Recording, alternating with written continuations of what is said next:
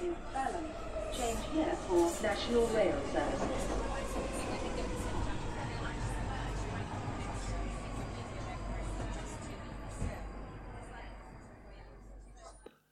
Bine te-am regăsit în stația Londra. Eu sunt Manuel Cheța de la manuelcheța.com și tu asculti podcastul Un român în Londra.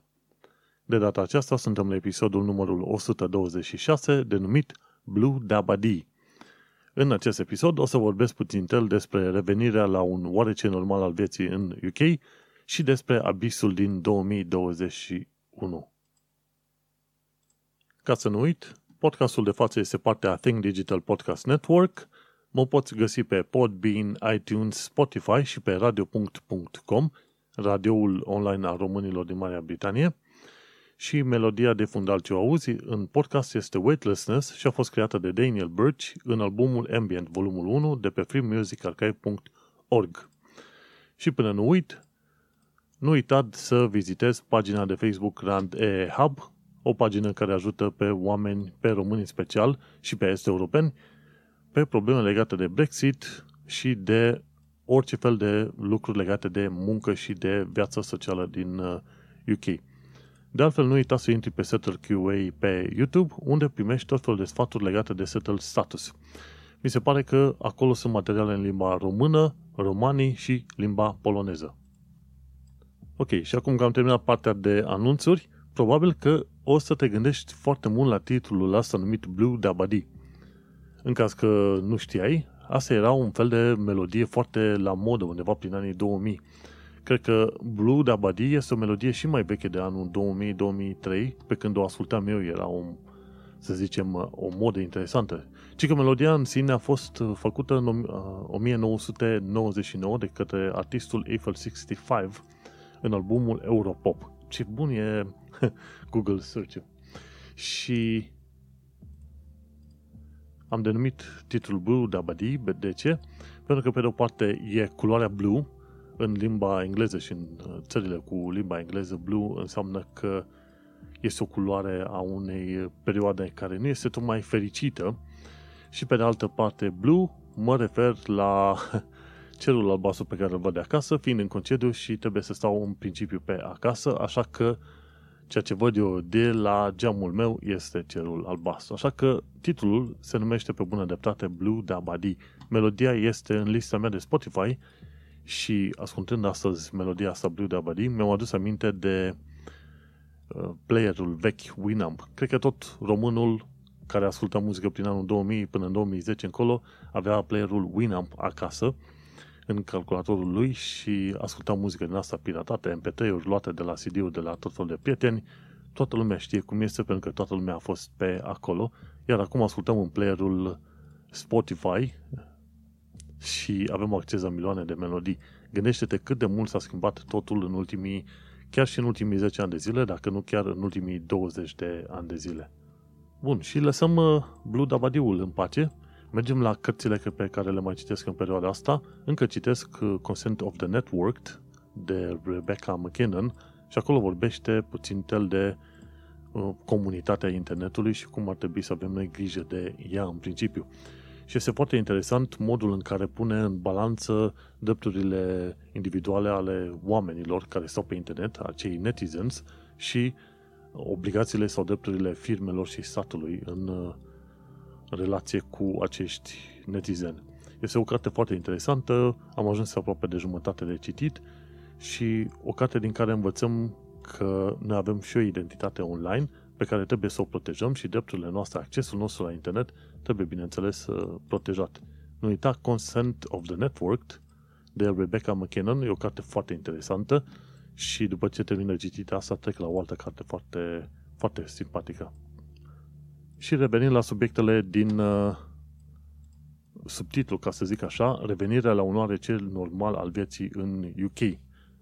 Prin tot felul de știri ai văzut în ultima perioadă că se dorește reînceperea muncii în multe locuri, chiar și proprietarul casei aici unde stăm noi va începe munca o săptămână asta, altă timp de câteva zile, la firma la care lucrează și copiii teoretic trebuie să meargă la școală din septembrie. În Scoția mi se pare că au început deja de să meargă la școală și au fost uh, mici probleme în care profesorii au ajuns să fie infectați cu coronavirus. Tocmai de aia este puțin complicat când este vorba să trimiți copiii la școală în perioada asta cu coronavirusul, vei risca să îmbolnăvești profesorii. Și se tot ceartă unii cu alții pe acolo, guvernul UK spune că este bine, pe de altă parte, dovada arată că copiii pot uh, da mai departe coronavirusul, cei până pe la vreo 14-15 ani dau cu la 50%, să zicem, uh, eficiență coronavirusul mai departe, pe când tinerii adulți, 16 ani plus, ei dau uh, undeva aproape la fel de bine, dau coronavirusul mai departe ca adulții. Așadar, când școala va începe, cei mai, cei mai riscant sau riscanți oameni, ca să zic așa, vor fi profesorii, pentru că dacă nu există măsuri suficiente de protecție, ei vor fi îmbolnăviți. Dar e interesant să vedem cum se va modifica totul și cum va fi totul în viața de zi cu zi. Oricum, există un oarece normal al vieții în UK, când ești pe stradă vei vedea că sunt tot mai mulți oameni și purtatul măștii, cel puțin pe stradă, este, bineînțeles, opțional. Vezi oameni care nu poartă măști în magazine, deși trebuie să poarte conform noilor reguli, dar, în schimb, oamenii au un oarece, să zicem, normal al vieții în UK în momentul de față. Sunt foarte mulți care s-au dus inclusiv la plaje, în călătorii, au plecat peste granițe cum ar fi vrut ei, în schimb au plecat în călătorii, în vizite, în satele din prejurul localității în care stau ei, ori la plaje și acolo poți vedea inclusiv uh, zilele astea, puteai vedea o tonă de oameni fiind la plajă în perioada asta. Și cumva fiecare om încearcă să-și recupereze oarecum din uh, viața normală pe care o avea înainte. Și încetul, încetul pare că vor să ajungă la un oarece normal și în curând vor da voie să uh, intre oamenii să meargă la teatre, restaurante și așa mai departe. Probabil prin septembrie-octombrie vreau să permită oamenilor să meargă la restaurante, însă va, va trebui să vedem ce se întâmplă cu un al doilea val de coronavirus care urma să vină. Dar până una alta, viața este calmă, oamenii sunt uh, cât de cât, uh, să zicem, dacă nu liniștiți, cel puțin resemnați cu noua situație și vom vedea cât vom mai putea să suportăm chestia asta. Probabil încă jumătate de an, dacă nu mai mult, până când vom avea acel vaccin, vaccin celebru de la Oxford, de exemplu. Și în principiu pot să zic că ăsta este noul normal cu care ne-am învățat și ne învățăm în continuare timp de câteva luni de zile și în mod sigur este o chestiune de care nu vom uita prea curând. Apropo de chestii care pot fi uitate curând, este vorba de abisul din 2021. Și aici vorbim de vreo trei chestii foarte interesante. Pe la finalul anului sunt șanse mari să avem un no deal Brexit, una. A doua, economia UK se pice destul de mult în, picea, în, în gaură, ca să zicem așa, pentru că deja a scăzut cu vreo 20%.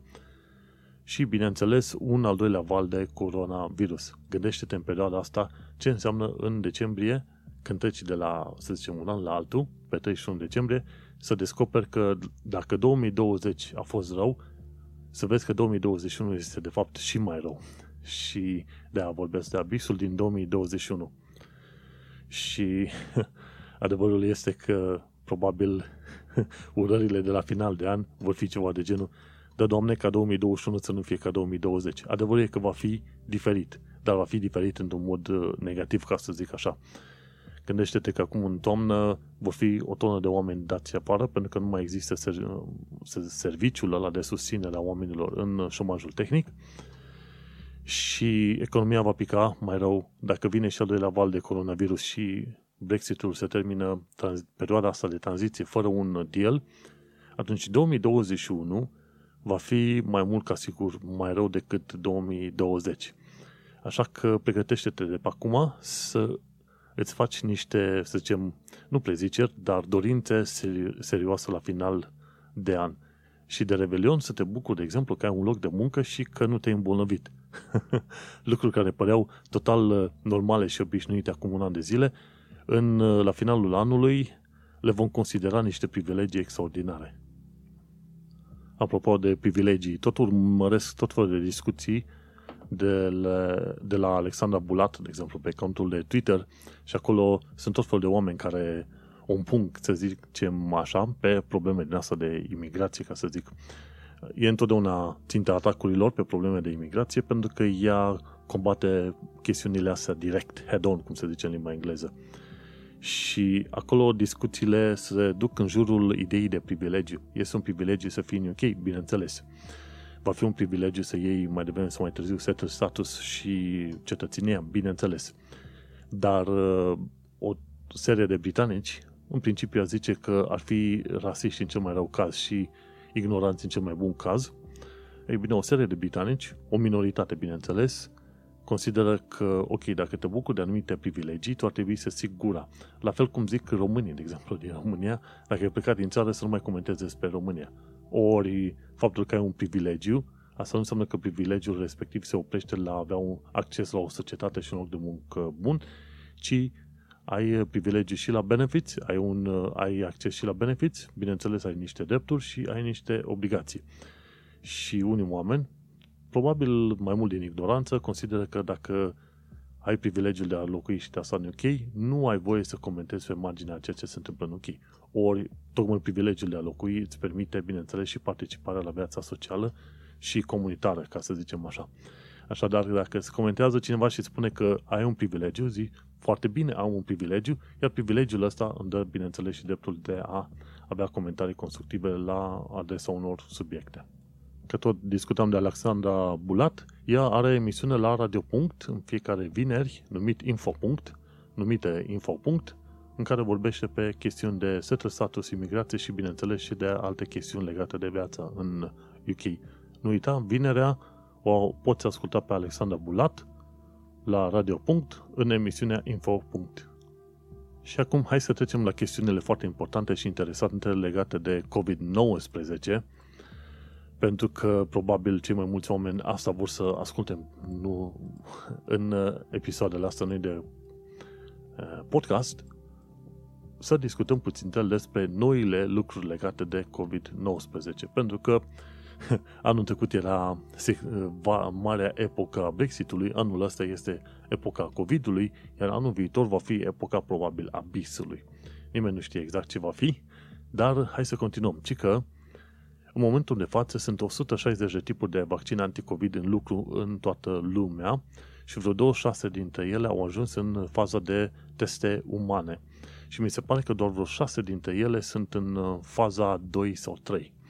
Și mi se pare că faza 1 și 2 a fost terminată acum pentru vaccinul celebru numit Oxford și se va intra în curând în faza 3 și, în mod normal, 10 ani de zile de muncă trebuie duși pentru a crea un vaccin și ăștia 10 ani de zile cumva au fost comprimați în 1,5 ani pentru că se apelează la ceva ce se numește Human Challenge Trials. Adică o mână de oameni aleg să fie infectați ei de bună voie cu coronavirusul pentru a vedea dacă vaccinul respectiv este util. Și am văzut uh, tot felul de apeluri din asta pe social media prin UK, în care se cerea ca comunitățile min, uh, minoritare, BAME, cum zic ăștia, B-A-M-A în UK, respectiv uh, din comunitățile de negri și sud-americani și asiatici să participe mai mult. Că se pare că sunt în principiu numai cei de origine caucaziană, adică albii, care participă. Și bineînțeles am înțeles că sunt foarte mulți bărbați care participă și ar trebui să participe și mai multe femei. În așa fel încât uh, să se vadă că, într-adevăr, vaccinurile respective sunt uh, cu adevărat eficiente. Și gândește-te, 10 ani comprimați în 1,5 ani când discutăm de medicină este o chestiune enormă, dar bineînțeles și situația în care suntem acum este o chestiune enormă. Gândește-te că dacă s-ar fi mers pe toată planeta pe ideea de imunitate din asta dobândită, imunitate de turmă, adică toată lumea să se îmbolnăvească sau măcar 85% din oameni să se îmbolnăvească, în momentul din fa- de față ne-am fi gândit la un număr de 65 de milioane de victime. Gândește-te, tocmai de aceea ai nevoie de acele lockdown-uri, de acele blocaje, pentru că altfel, dacă lumea întreagă nu ar fi participat în programul ăsta de închidere în casă o perioadă bună, gândește-te, 2020 ar fi însemnat 65 de, mii, 65 de milioane de oameni morți pentru a ajunge la punctul respectiv de imunitatea de turmă, cum ar veni. Dar, nu, mergem mai departe. sperăm că al doilea val nu va lovi prea rău. Ci că simptomele COVID în ordine. Și aici ține minte, cei de la uh, site-ul uh, sciencealert.com au publicat un articol de curând, pe 20 august, și au spus că un nou studiu legat de pandemia COVID-19 arată că simptomele se întâmplă într-un mod, uh, într-o secvență specifică.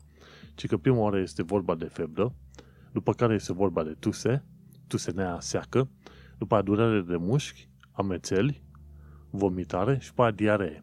Ci că la alte boli, gen SARS, MERS și ce știu la gripă, simptomele astea au, au loc în ordine diferite, de exemplu febră, durere de mușchi, după aia tuse, după aia vomit, vomitare și așa mai departe. Dar la COVID, ci că există o ordine specifică și anume febră, tuse, durere de mușchi, amețeli, vomitare, diaree. Cam așa. Și am aflat de curând, oricum, de la Dr. Mit că vaccinul anticovid de la Oxford este în faza a treia. Asta înseamnă că undeva, poate chiar la final de ani de zile, dacă faza a treia este bună, vom putea avea un vaccin. Vom putea însemnând în SUA și în UK, cel puțin și în Europa de vest. Când va ajunge în România, chiar nu am nicio idee. Oricum, discuții de pe Facebook întrebau dacă cumva vaccinul ăsta Oxford acoperă și noua tulpină G641F, parcă, sau D641F, ceva de genul ăsta, o tulpină nouă apărută în uh, coronavirus pe toată planeta. Mă gândesc că cei de la Oxford deja știu treaba asta, așa că pe la finalul anului ori la începutul anului viitor, când am putea avea și noi vaccinul respectiv să acopere și tulpina aia. Tot legat de COVID, dacă suspectezi că ai simptome, atunci sună la 119 sau du-te pe nhs.uk slash coronavirus și acolo găsești câteva sfaturi legate strict de coronavirus, cum să faci testul dacă crezi că ai coronavirusul și să te incluzi, să zicem, în uh, cercetare legată de coronavirus. Nu uita pe ori sun la 119 în UK, ori te duci pe nhs.uk slash coronavirus. Ci că se va, vor da 3200 de lire amendă pentru călătorii de tren care nu poartă mască în mod repetat. N-ai purtat mască de câteva ore, ai fost prins și ți, ți s-a dat amendă, la un moment dat vei putea primi o amendă maximă de 3200 de lire. Și totuși, este mai mică decât amendile, amenziile inițiale care se dădeau prin România pentru nerespectarea lockdown-ului. Mergem mai departe. Școlile din Scoția au dus la un val de îmbolnăviri a personalului adult. Cam ce ziceam eu de la bun început. Toată lumea vrea ca școlile să fie repuse în funcțiune, însă riscul este pentru profesori. Și dacă profesorii se îmbolnăvesc, școlile, școlile din nou vor trebui închise. Așa că durerea asta cu coronavirusul și cu școlile și cu locurile de muncă nu e nici pe departe rezolvată. Ce, ce am văzut două chestiuni faine legate de coronavirus în Londra e următoarea. Una e în Canary Wharf, se face distanțare fizică cu ajutorul unor cercuri desenate pe mocheta verde. De curând uh, au cei din Canary Wharf, e un parc acolo foarte interesant, chiar deasupra stației de metro, și au locuit iarba cu o mochetă verde. Asta e o chestie idiotă pe care n-am să o înțeleg vreodată, dar în fine. Și pe mocheta verde au desenat cercuri care să fie la distanță de vreo 3-4 metri fiecare cerc unul de altul. În fiecare cerc poate sta, să zicem, un grup micuț de vreo 3-4 oameni. Și atunci așa au făcut ăștia o distanțare fizică cu ajutorul unor cercuri desenate pe mocheta verde în Canary Wharf. Când ai ocazia, nu uita să vizitezi locul, este foarte interesant.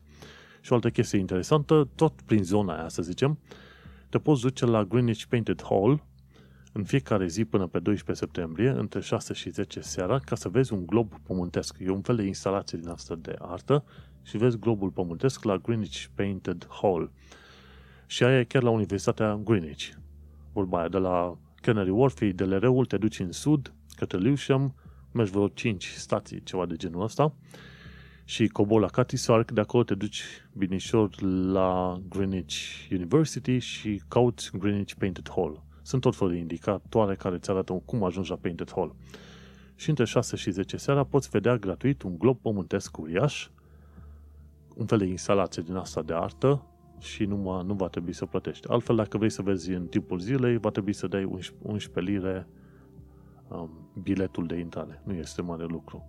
Oricum, chestie făinuță și interesantă. În mod normal ai fi plătit de fiecare dată, dar ăștia cu ocazia coronavirusului îți permit să vezi gratuit acel glob, acea instalație de artă între 6 și 10 seara până pe 12 septembrie. În perioada asta cu coronavirusul s-a discutat foarte mult de temerile oamenilor, de ipocrizia tuturor popoarelor de pe planeta asta într-un mod sau în altul, dar s-a discutat mai puțin de chestiuni de întrajutorare, de exemplu, de susținere, evenimente care, în ciuda coronavirusului, să fie cumva generate, create pentru oamenii obișnuiți. Și cred că asta este un lucru pe care îl uităm. Când este un dezastru, trebuie să nu uităm, de fapt, să îi ajutăm sau să ajutăm comunitatea în care suntem. E bine, unul dintre modurile în care ajut eu comunitatea este mai leneș și anume este podcastul de față. Și în podcastul ăsta, bineînțeles, vorbesc despre tot felul de lucruri care mă interesează sau care sunt de actualitate, să zicem, în perioada asta. Ce m-a interesat în ultima perioadă la limba engleză și cultura britanică am pus în show notes pe manelcheța.com. Nu uita să te mai duci și pe acolo. Și ce am aflat că e ceva numit May Show, mormânt vechi de 5.000 de ani în UK în formă de piramidă. Piramide nu sunt numai în Egipt, se pare că piramide din asta, dar asta era o piramidă subterană cumva, un fel de deal din asta. Uh, se pare că piramide din asta există pe mai multe locuri ci că de ce sunt numiți londonezii din estul Londrei Cockney? Domnule, când auzi de, când te uiți la filme din astea în care discută despre englez, Anglia veche, știi, cu bătăi cu săbii, cu soldații din uh, vechile perioade de secolul XII-XIII, bla bla bla, sunt chemați actori uh, care au accentul ăsta Cockney din estul Londrei și ci că de ce se numesc oamenii respectiv Cockney? Și se pare că inițial era vorba de oameni bogați care erau inutili, dos cockneys, cock, uh, cock ice, cock ice, adică ouă de cocoș, care ar fi o chestie total inutilă. Oameni bogați și după, după aia, după, ce știu, 50-100 de ani, a trecut la ideea că e vorba de oamenii săraci și needucați. Și cumva a rămas tot cu sensul ăsta de esulon de cockney, când este vorba de oameni săraci din sate, prezentați în tot felul de filme, o să vezi că au accentul ăsta cockney. Dacă vrei să afli de oameni bogați, vezi că au un accent din la poș, mai regal, ca să zic așa. Și o chestie iarăși interesantă legată de UK, ci că dacă ar fi să numești 10 festivaluri și de tradiții din UK, le știi? Hai să zicem. Una, cheese rolling. Undeva prin uh, Scoția, mi se pare, sau Wales, nici nu mai știu exact iau ăștia o roată de brânză și îi dau drumul la vale. Brânză sau caș. Și lumea fuge după aia. E cheese rolling, rolling după aia e Guy Fawkes, după aia e Hogmanay. E o chestie numită wife carrying, care să-ți ia pe, pe umeri într-o cursă, fugi. După aia bog snorkeling, să noți printr-o mlaștină, Gerning, asta chiar nu știu, Burns Night, noaptea lui Burn, și Nettle Eating Competi- Competition, practic să mănânci ceva mă, flori. Festivaluri interesante, ciudățele, uite că sunt uh, în UK, nu numai România are chestiile asta, și că în România mi se pare că sunt în, zone, în zona Brașovului, parcă ar fi, nu zona Brașovului, Ardealului de sud-est, e o chestie în care se întâlnesc din sate diferite și se bat cu bătele, scot ochii cu bătele și trebuie chemată jandarmeria. Ei, ceva de genul ăsta e și aici cu cheese rolling. Toată lumea fuge la vale și se aruncă pe dealul ăla care e destul de abrupt poți să zuc mâini, picioare pe acolo, nu interesează, toată lumea vânează acel, acea roată de caș. Dacă stai să te uiți la tradiții, cred că fiecare țară are propriile sale tradiții de orice fel. Bineînțeles, chestii de Crăciun și de Paște sunt generale în Europa, America de Nord și așa mai departe, dar dacă te uiți mai atent și urmărești tot felul de materiale, găsești că au tradiții foarte vechi, ciudate, nu contează cum, dar au, fiecare țară în sine are tradițiile ei vechi și, să zicem, relativ interesante. și de aia, când mai apuc, mă disează să văd tot fel de filmulețe și tot fel de prezentări din astea legate de tradițiile din, din UK sau cine știe, măcar uh, să afli care ar fi 25 de alternative la expresii uzuale, gen, uh, nu știu cum îi zice, It's, uh, când vrei să întâlnești pe cineva pe care nu-l știi, zice it's nice to bump into you sau it's great to finally meet you in person, speak of the devil sau I've heard so much about you. În fine, mă interesează tot felul de chestii legate de, să zicem, limba engleză, cultura britanică și obiceiurile locale, pentru că este normal. Și, într-un fel, câștig și o apreciere diferită față de ce avem și noi ca tradiție în uh, România. Când te duci pe la tot felul de evenimente din asta cu este europeni, balcani și așa mai departe, vezi că lumea se bucură. Zice, uite, noi avem următoarele tradiții vechi de sute de ani de zile. Dar uh, este bine să te uiți și la faptul că și UK în sine are tot felul de tradiții în asta vechi. Gândește-te, una dintre cele mai vechi tradiții este să mențină limbile alea vechi, cum e limba Gaelic în țara Galilor și mai au accente sau limbi vechi în zona Scoției, de exemplu.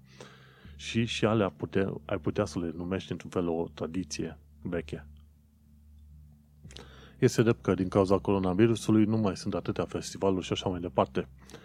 Ca idee m-aș fi dus să văd și cum e Notting Hill Festival, de exemplu. Este un fel de carnaval din asta făcut de cei de origine caribeană, probabil din zona Jamaica, care atrage o, o mulțime de oameni. M-aș fi dus și eu pe acolo să văd despre ce este vorba. Și mai sunt tot felul de festivaluri din astea, însă probabil că au fost amânate pe 2021, chiar mai târziu. E undeva în Enfield, e un festival bulgar, mai sunt în Blend, tot felul de festivaluri și întruniri din astea este europene, de exemplu, și nu numai, că la un moment dat am fost o asemenea întâlnire și erau și din Brazilia, Peru, de exemplu, cu tradițiile lor, cu chestiuni de prezentat și așa mai departe. Și îți dai seama, cum sunt probabil vreo 500 de mii de români prin zona Londrei, mai devreme sau mai târziu o să pomenim și un festival din ăsta românesc pe aici, cu sarmale, cu ce vrei tu mai departe. Dar vom trăi și vom vedea. Ideea este că sunt în Londra probabil vreo 200 de nații diferite, jumătate din populația Londrei, Londrei este străină și aici ai un grad mare de acceptare al uh, străinilor. Sunt rare ocaziile în care cineva se ia de tine pentru că ești străin sau ceva. Londra este destul de tolerantă cu orice fel de străin ai fi și tu. Locuiam într-o perioadă în zona Tooting, în sudul Londrei și erau situații în care eram singurul alb pe stradă când mergeam și era plin de pakistanezi, indieni, arab, ce vrei tu, dar toată lumea respectuoasă, cu bun simț, te duceai prin uh, două marketuri, sunt două marketuri foarte faine în zona Tuting, nu avem nicio treabă cu nimeni și nimic pe acolo. Și probabil că ăsta este unul dintre marile aturi ale, ale Londrei, faptul că ai atât de multe nații pe aici și, într-un fel sau în altul, națiile astea se înțeleg uh, între ele. Cam atât am avut de zis pentru partea de radio. Mersi fain că mă asculti. Nu uita să continui să asculti podcastul pe manuelcheța.com. Acolo vezi episodul full. Mai este încă o jumătate de episod pe manuelcheța.com. Până una alta ne mai auzim pe săptămâna viitoare.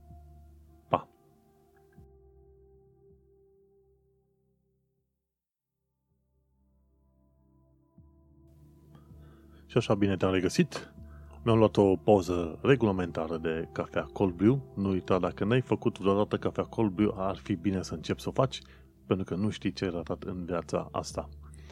Revenind la podcast, mi-am adus aminte de faptul că în perioada asta ascult foarte mult uh, podcasturi, bineînțeles podcasturi săine.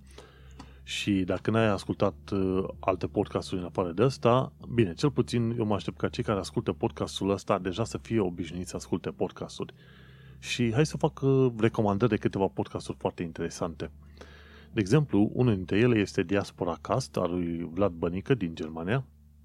El are invitați acolo și discută și întreabă despre viața pe care o ei în Norvegia, Germania, SUA și așa mai departe. Un alt uh, podcast este The Guardian UK Politics Weekly. Este un podcast săptămânal cu legat de viața de politică din UK în, spe- în special este vorba de faptul că e un podcast de stânga, ca să zicem așa, mai mult pe partea cu Labour, ca să-i susțină pe ei. Alt podcast foarte interesant care publică destul de des episoade este Gastropod. Sunt uh, două femei foarte interesate de știința mâncării și bucătăriei și acolo trec foarte bine prin istoria și știința bucatelor din uh, farfuria noastră. Un alt podcast interesant este Tech Dirt, podcast american în care înveți despre drepturi, dreptul de exprimare, liberă exprimare, ce înseamnă să fii un netizen. Altul este foarte vechi deja, cred că are vreo 10 ani de zile de când există, e Kick News Central Podcast. Podcast făcut de Todd Cochran în urmă cu an bun de zile și face un fel de rundown, o listare a știrilor cele mai importante care i s-au părut lui mai importante în ultima săptămână. Podcasturi faine pe care le urmăresc cu drag iarăși foarte mult este Windows Weekly. Tot ce ai de făcut este să cauți uh, This Week in Tech sau ceva de genul ăsta, podcast, dacă cauți Windows Weekly Podcast, The Tech Guy, um, după aia mai este Security Now, This Week in Tech și This Week in Google. Practic din întreaga rețea numită This Week in Tech. Ceva de genul ăsta, tweet. Și podcasturile astea fac parte dintr-o rețea făcută de Leo Laport. Sunt șanse mari ca dacă mă asculti pe mine, tu deja să fii ascultat deja unul dintre podcasturile lui. This Week in Google, This Week in Tech, după aia Security Now, mai e The Tech Guy, Windows Weekly. Și un alt podcast foarte interesant pe care îl ascult eu e legat de psihologie, se numește You Are Not So Smart. Nu ești așa de deștept. Practic, te învață chestiuni necunoscute despre modul în care funcționează, să zicem, creierul, creierul personalitatea oamenilor și așa mai departe. Și să nu uiți să termin cu ICR Podcast. E podcast românesc. Era o perioadă bună în care uh, Ovidiu și Dorin publicau foarte des podcasturi dar uh, au luat un an de zile pauză și anul ăsta au făcut vreo 5 episoade de podcast. Dar ele, episoadele alea de podcast, sunt foarte relevante pentru viața din uh, România și cât de des poți, de ce nu, înscrie-te la ICR Podcast ca să asculti și tu ce zic oamenii despre situația din România.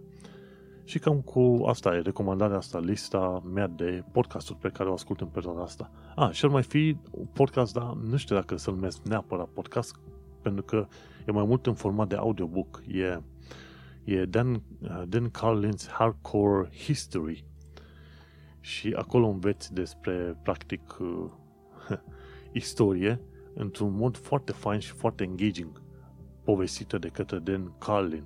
Caută Dan Carlin Hardcore History și mai are o altă emisiune numită Common Sense with Dan Carlin. Foarte interesant. Omul este om de radio cu o voce audiofonică foarte bună și în mod sigur îți uh, te răscolește așa când îți povestește tot felul de subiecte legate de istorie și de politică.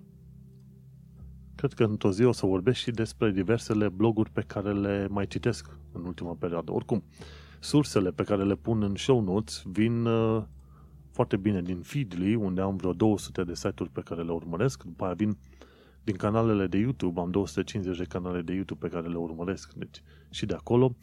Mai sunt înscris în diverse newslettere, undeva la vreo 50 spre 100 de site-uri diferite și mai urmăresc pe Twitter, de exemplu, cât de des pot Twitter și Facebook, ori materiale pe care mi le trimit uh, oamenii în persoană.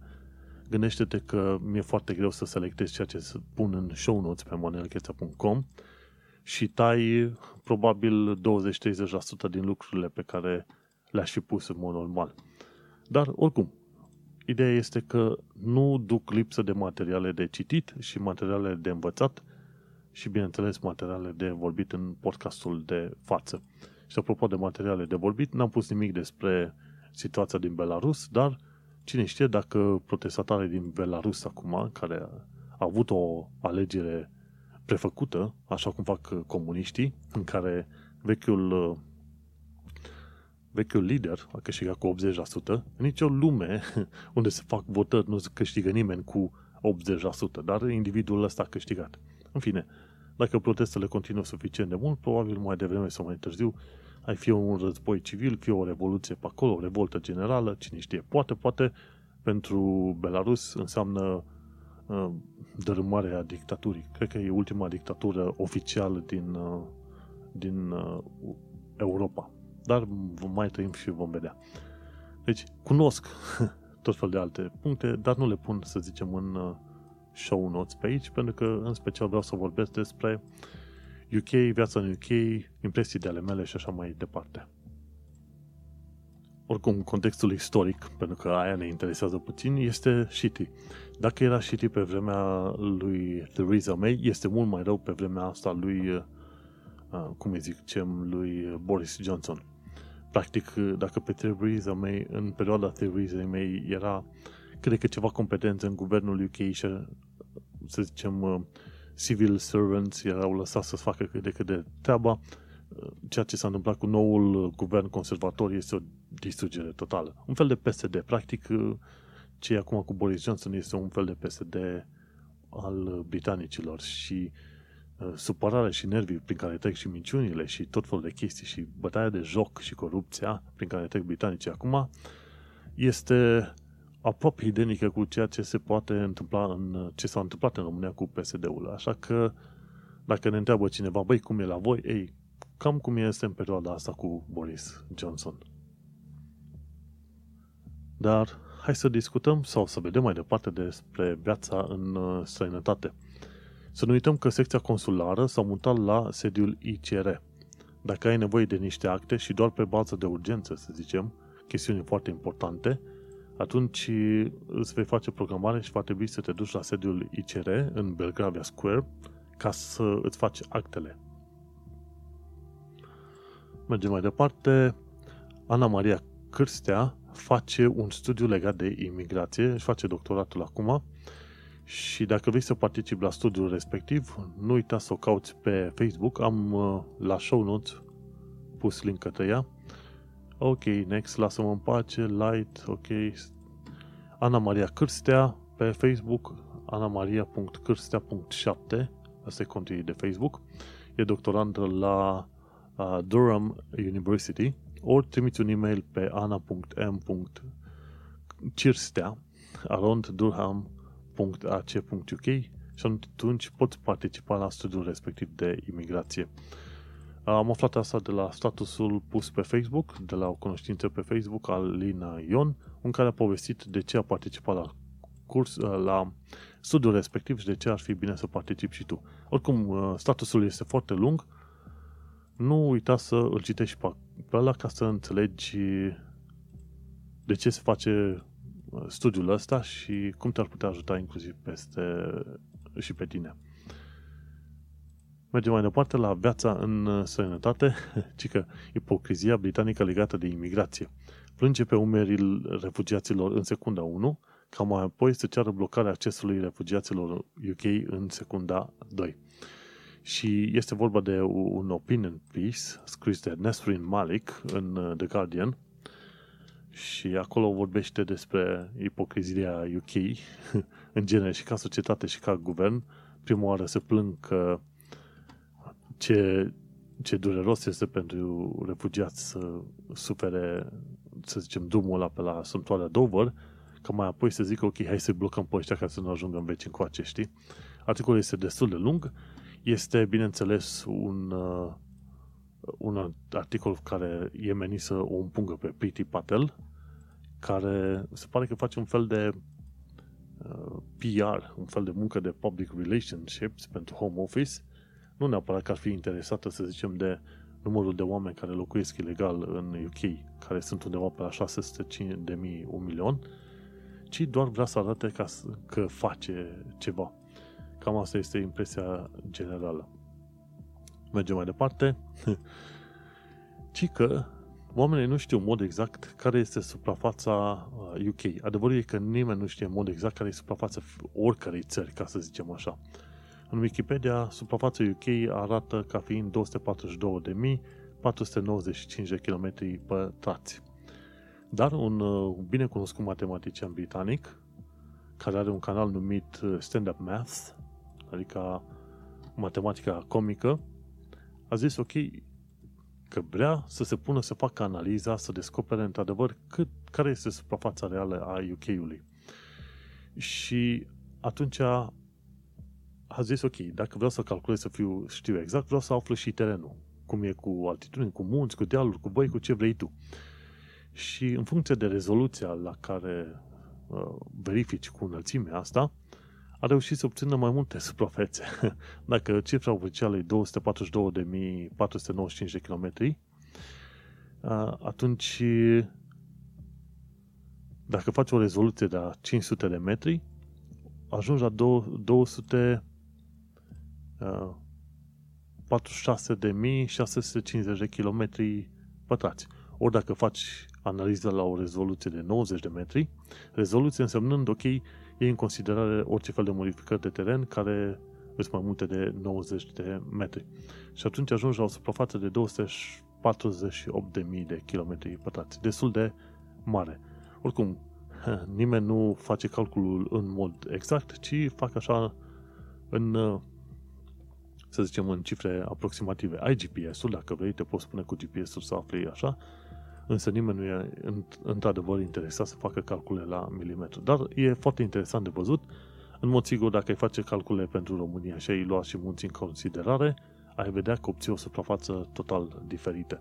Dar, de fapt, ceea ce te interesează pe tine este, de fapt, umbra pe care o lasă forma României pe sfera uh, globului pămânesc și aia e suprafața pe care o calculezi în mod normal. Oricum, mi s-a părut interesant filmulețul și că în UK oamenii își pun probleme de genul ăsta. Asta înseamnă să ai first world problems. Mergem mai departe. Care este diferența între Haringey și Haringey? Uh, nu știam treaba asta, dar se pare că ambele locuri sunt în uh, aceeași zonă din Londra. Și, de exemplu, Haringey este districtul, uh, este oraș Haringey, este o, o zonă din interiorul districtului Haringey. Haringey. so Haringey este în interiorul Haringey. Și mai sunt uh, Strand versus Z Strand, cei de la Londonist au uh, tot felul de articole din asta, au mii de articole legate de Londra și tot felul de cetățenii. Și acolo explică Haringey versus Haringey, Strand versus The Strand, și Walthamstow și Walthamstowe, Stansted și Stansted și King's Cross versus King's Cross. Au multe, multe chestii din astea foarte interesante. Așa că pe londonist.com nu uita să intri să afli mai multe. Și bineînțeles, ca de fiecare dată m-am uitat cum este să mergi la o plimbare prin Clerkenwell.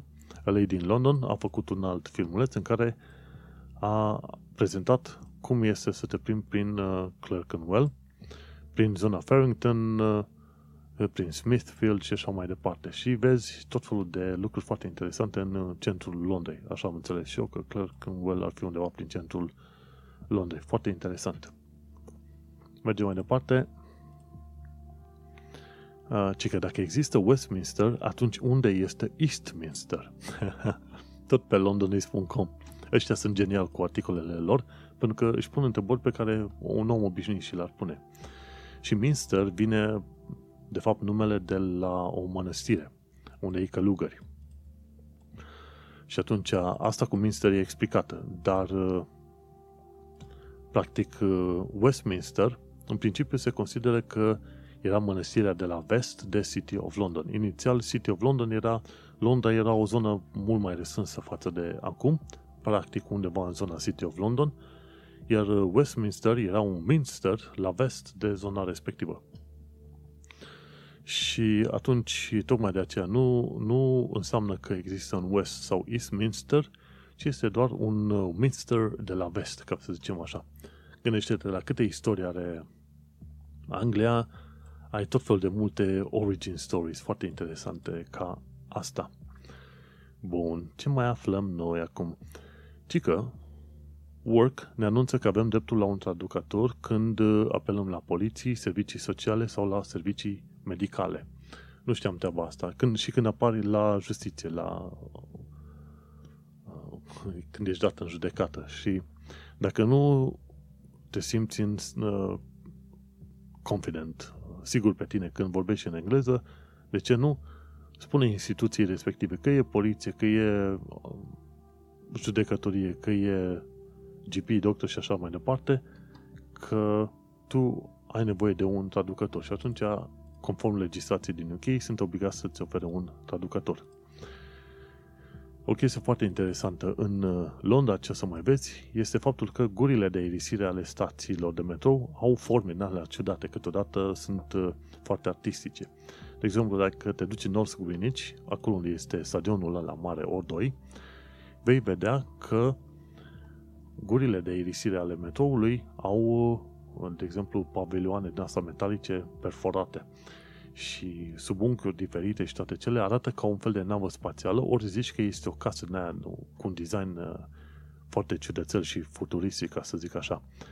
Și este o chestie foarte faină făcută de către cei de la Nyheiser Argyros, o casă de design din uh, Londra.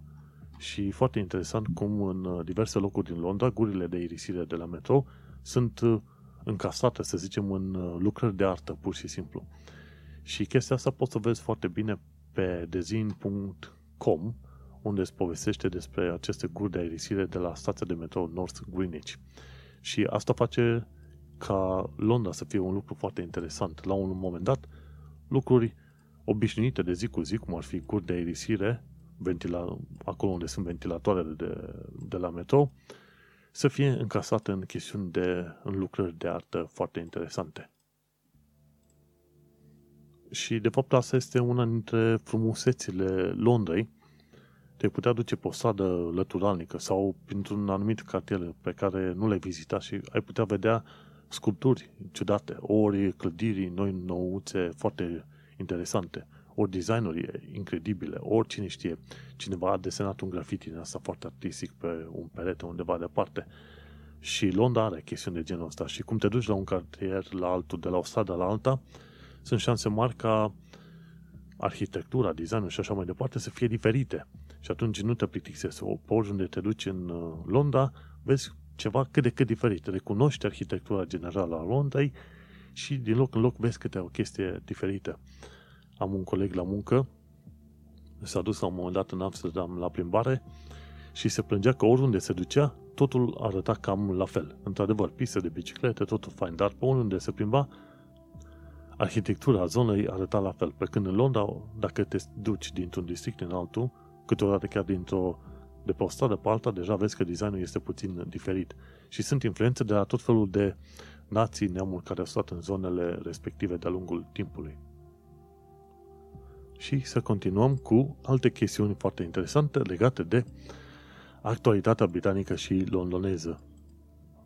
în mod normal aveam actualitatea chiar după coronavirus, dar în ultima perioadă am zis să le mai amestec, să prezint secțiunile astea mai uh, diferit. Și ci că de la anul se vor testa în UK uh, șofatul hands-free. Mi se pare că uh, guvernul UK s-a gândit să facă niște legislație uh, în perioada asta pentru Departamentul de Transport. A zis că vrea să implementeze cum se zice, Automated Lane Keeping Systems, sisteme de menținere a sensului de mers pe autostrăzi.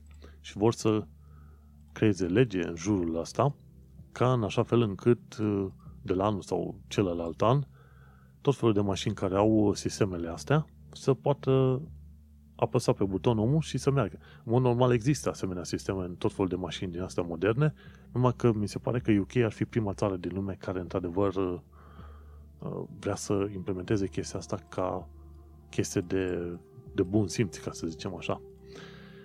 Ce mai aflat e că agenția de imobiliare Knight Frank a ridicat costul chiriilor în Greenwich Market cu 60 până la 100%, așa că anumite tonete se vor închide.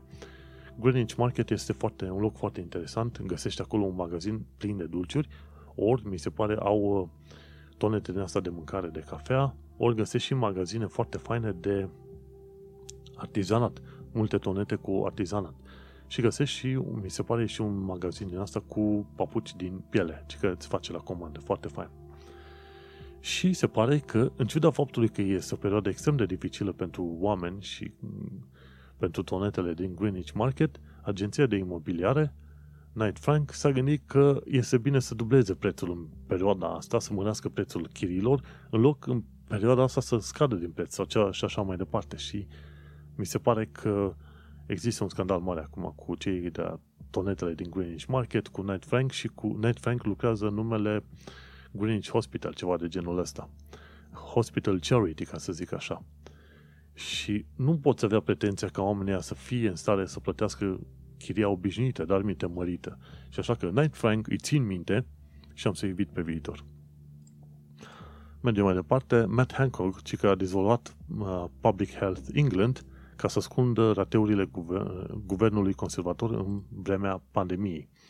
Da, mi se pare că Matt Hancock uh, dizolvă Public Health England, care s-a ocupat de răspunsul la pandemie, și creează o altă, o altă instituție în asta medicală condusă de ceva prieteni lui. Practic, uh, se vede clar de la un kilometru uh, corupția și faptul că oamenii noștri din partidul ăsta conservator vor să ascunde vor să ascunde tot felul de lucruri făcute bine sau rău în vremea cam pandemiei.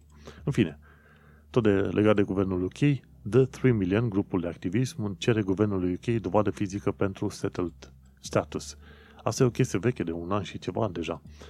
Problema în momentul de față, dacă ai settled status, vrei să te duci în chirie, să te angajezi sau ceva de la anul din iunie, va trebui să dai un link oamenilor care vor să te verifice.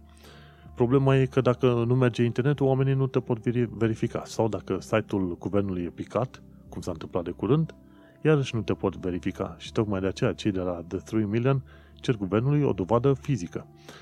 O consecință a faptului că trebuie întotdeauna să demonstrezi uh, dovada digitală, ca să zicem așa prin link, e faptul că guvernul UK va putea verifica pe toți cei care au set status, va putea verifica mișcarea exactă. Unde ai, unde ai apelat, unde ai vrut să te duci în chirie, unde ai vrut, la ce firmă ai vrut să te angajezi și va face o, practic un tracking pentru uh, europeni din loc în loc. Pentru că nu te poți angaja nicăieri fără ca firmele respective să verifice linkul respectiv.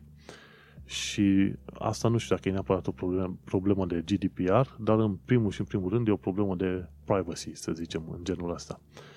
În fine, nu știu dacă The, The 3 Million până la urmă va reuși să obțină această concesiune, să zicem, de la guvernul UK, dar important lucru e, odată ce ai settled status, să mai tai cu un an și să ții și tu cetățenia britanică, pentru că în felul ăsta o să fii tratat puțin mai ok. Deocamdată guvernul UK tratează cetățenii UE uh, puțin cam cu cotul sau cu călcăiul, ca să zic așa. În fine, mergem mai departe. O altă chestie legată de dragii noștri conservatori, ci că algoritmul care a dat note proaste elevilor britanici a fost, de fapt, creat să înșele categoriile defavorizate. Practic, a fost o chestiune scrisă în mod uh, intenționat, așa. Și asta a fost scrisă de către BBC News în secțiunea de technology de către Jane Wakefield. E reporter de tehnologie. Și pe 20 august a scris A-levels of course cheating algorithm under review. Și practic algoritmul respectiv s-a văzut vădit clar că este cumva montat împotriva celor care vin din familii sărace ori din uh, școlile de stat. Și Sper că mai devreme să mai târziu cineva să răspundă pentru chestia asta. Bun. Uh, chestie interesantă ce s-a întâmplat acum și a ajuns uh, știre națională este faptul că Tower Bridge a rămas blocat timp de două zile pe poziția deschis sau semi-deschis. Era o parte era deschisă, una era închisă și două zile Tower Bridge a rămas blocat. Gândește-te că podul ăla e vechi de 100-150 de ani de zile și nu din cauza unor probleme mecanice, nu a funcționat de data asta, dar a ajuns știre națională. Să nu uităm că aproape de fiecare dată când sunt filme cu Londra, Tower Bridge mai devreme sau mai târziu apare în cadru undeva, măcar pentru un sfert de secundă sau ceva, Tower Bridge apare pe acolo. Și încă vreo două chestii interesante și mi se pare chiar pozitive, ca să zic așa, legate de actualitatea britanică este faptul că dr. Ligia Galdino de la University College London a creat un aparat care transmite date cu viteze de 178 de terabits pe secundă. Practic, ce au uh, făcut cei de la University College London, care e undeva prin centrul Londrei, mi se pare, universitatea asta, au făcut uh, un router, un aparat, ceva de genul ăsta, care transmite cu 178 de terabits pe secundă. Asta înseamnă toate filmele care există pe Netflix în momentul de față le poate transmite prin fir într-o singură secundă. Da, păi 178 de terabits înseamnă 178 de mii de giga. Ok? De gigabits. Și 178 de mii de gigabits ai împărți, ar fi vreo 20 de mii de gigabytes. Practic 20 de mii de filme le trimiți odată, dintr-o dată, pe fir și așa mai departe. Normal, probabil prin fibra optică, de fapt nu probabil, chiar așa și este că am citit articolul, prin fibra optică, dar pe mai multe frecvențe. Și e un lucru interesant. Gândește-te că și în momentul de față, în calculatorul meu, am uh, legătură de rețea de 1 gigabit. Și asta înseamnă că pot să descarc filme cu 120 de mega sau 130 de mega, uh, megabytes efectiv. Practic descarc un film în 10 secunde, ceva de genul ăsta.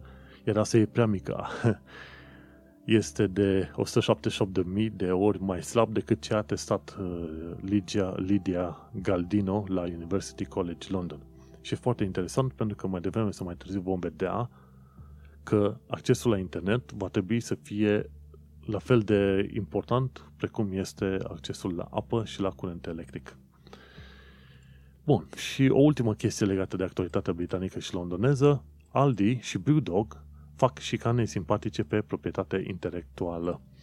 Pe techdirt.com am citit pe chestia, de chestia asta. Brewdog au uh, beri din astea mai noi numite Punk IPA și ceva cu mov, ceva, nu, nu mai știu exact ce nume, dar au o bere bunicică. Un fel de ciucaș, ceva de genul ăsta. Brew Dog, așa se numește.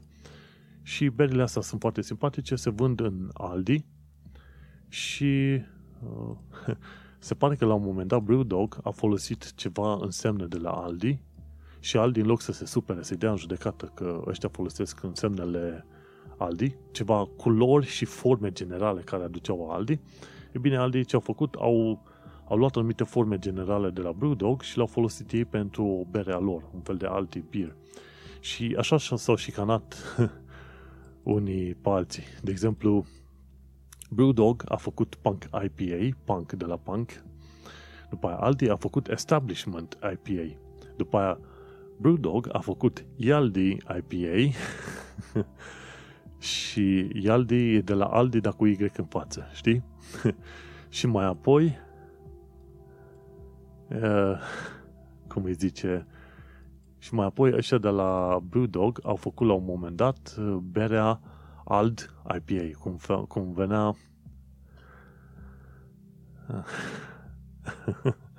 A, nu, stai cum. A făcut Ialdi și a, și a mai apoi pe, pe Twitter, ăștia de la Aldi Stores și cu cei de la Brewdog au comunicat unii cu alții și au spus, băi, ăștia de la Aldi au zis, mă, de ce nu faceți voi o bere numită Ald IPA și atunci o băgăm uh, pe setarele noastre. Se pare că în curând vom vedea uh, de la Brewdog Ald IPA, dar nu o să vedem Yaldi, Y-Aldi IPA. Foarte interesant. Hei, ideea este că e foarte bine că nu s-a ajuns la ceartă, ci până la urmă au ajuns să comunice între ei și uite cum berea, din nou, ca și în România și în țări săine, berea ajunge să unească companii și oameni. Așa că abia aștept să ajung pe la un Aldi cât de curând, să vedem ce au făcut ăștia de la Blue Dog și de la Aldi.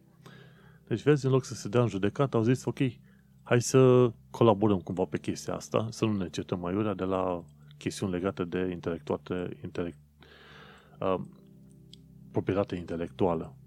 Un exemplu foarte fain de lume civilizată. Citește articolul de pe techdirt.com și o să te distreze. În fine, și pe nota asta, să zicem, fericită legată de bere de la Punk Brewdog, Punk IPA, după aia Yaldi IPA și după aia Ald IPA, e bine, pe nota asta pozitivă, închei și eu episodul ăsta nou de podcast. Ideea este că cred că nu au ieșit prea multe certuri de la bere, au ieșit destul de multe certuri de la a, tot alte, din tot alte motive. În fine, ideea este că aveam nevoie de o știre pozitivă, am găsit și știrea asta, plus cealaltă cu terabiții pe secundă și nu. Ideea este că vom mai suporta câteva luni, săptămâni, poate maxim un an de zile, până lucrurile se vor mai calma. Până una alta, te-a ascultat podcastul Un Român în Londra. Episodul s-a numit Blue Dabadi și nu uita să asculti melodia pentru că este foarte faină. Acest episod a fost 126. La microfon a fost Manuel Cheța. Mă găsești pe manuelcheța.com și noi ne mai auzim pe săptămâna viitoare. Noi am vorbit în episodul ăsta despre ce? Despre revenirea la un oarece normal al vieții în UK, despre abisul din 2021, despre settle status și despre o mulțime de alte chestiuni legate de viața în sănătate și, de ce nu, actualitatea britanică și londoneză. Până una alta, ne mai vedem. Ți-am servit așa un fel de sandwich enorm cu o tonă de știri care mă gândesc că sunt faine și importante și sper că te-am făcut să te regândești legat, la, legat de viața din Londra, care este Londra, care este un loc foarte interesant și plăcut. Până una alta, sunt Manuel Cheța și ne mai auzim pe data viitoare. Pa!